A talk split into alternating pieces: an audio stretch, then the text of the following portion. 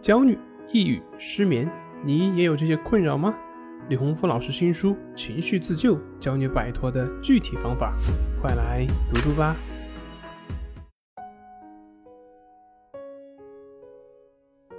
今天要分享的作品是：对不起，我又一次怂了。最近新搬来一户邻居。由于是北漂，所以是跟别人合租的，共用一个厨房和卫生间。不过，这位新搬来的邻居边界感似乎不太好，大半夜十二点搬过来，咚咚咚咚响个不停。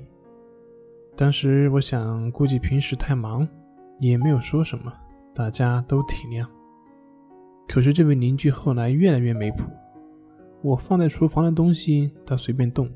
厨房里四个大柜子全被他塞满，连我放碗筷的柜子也不能幸免于难。他晚上十点洗完澡之后，就开始站着卫生间洗衣服，不洗个一个小时不出来。晚上十二点还开着门训孩子，扯着嗓子，生怕你听不见。然后厨房灯坏了，也等着我来修。所以跟这人相处，我是满肚子的怒气。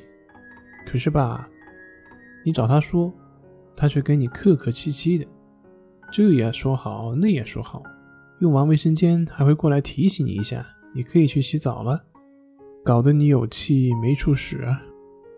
然后呢，他还是该干嘛干嘛，该站着还站着，该扯着嗓子喊继续扯着嗓子喊，整个就是欺负我是个老实人呢。说了也没用。吵又吵不起来，所以很郁闷，就这样郁闷了几天。可是突然有一天，我想通了，行吧，那我认怂，我认怂还不行吗？我跟这样的人相处，注定是不愉快的。其实我内心有很多的愤恨，根本的原因就是想要改变他的这种行为方式。他的这种行为方式是不符合我的认知标准的，所以我非常抗拒。但是当我认怂了，我接受了，我承认我很不爽，但我也不再期望他改变了。我的内心反而坦荡了，心里面那股郁闷反而没了。在面对他的时候呢，反而是可以客客气气的去说话了，有意见呢。反而是可以和气的去沟通的，我的心里也不堵了。我说的话，他似乎也能听懂了。然后他的行为呢，也慢慢的有所改变，所以非常的神奇。后来想想也是，一个人心里有敌意，尽管你嘴上不说，另外一个人他肯定是可以感受到的。你的敌意越强。别人内心他就会越反感，所以也就越不会听你说什么。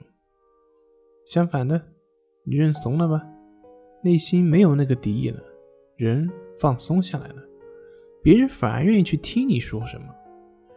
而这个愿意听，就是改变的开端。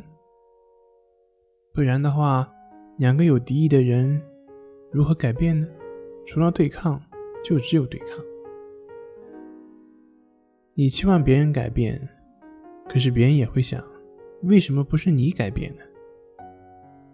所以，认怂才是大智慧，让步才是真英雄。难怪《道德经》上说：“反者道之动，弱者道之用。”这一次是深有体悟。人承认自己强是很容易的。但是要承认自己弱，恐怕却很少有人可以做到。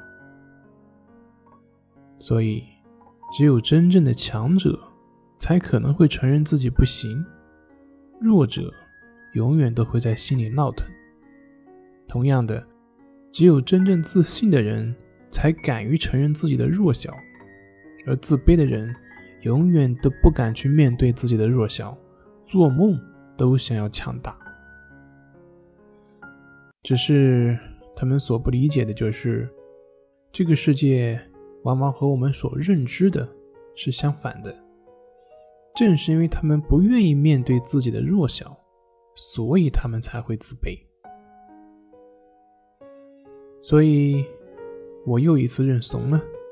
但是，认怂却让我的内心有了更多的勇气，有了更多的自由。这里是重塑心灵心理训练中心，我是杨辉，我们下次再见。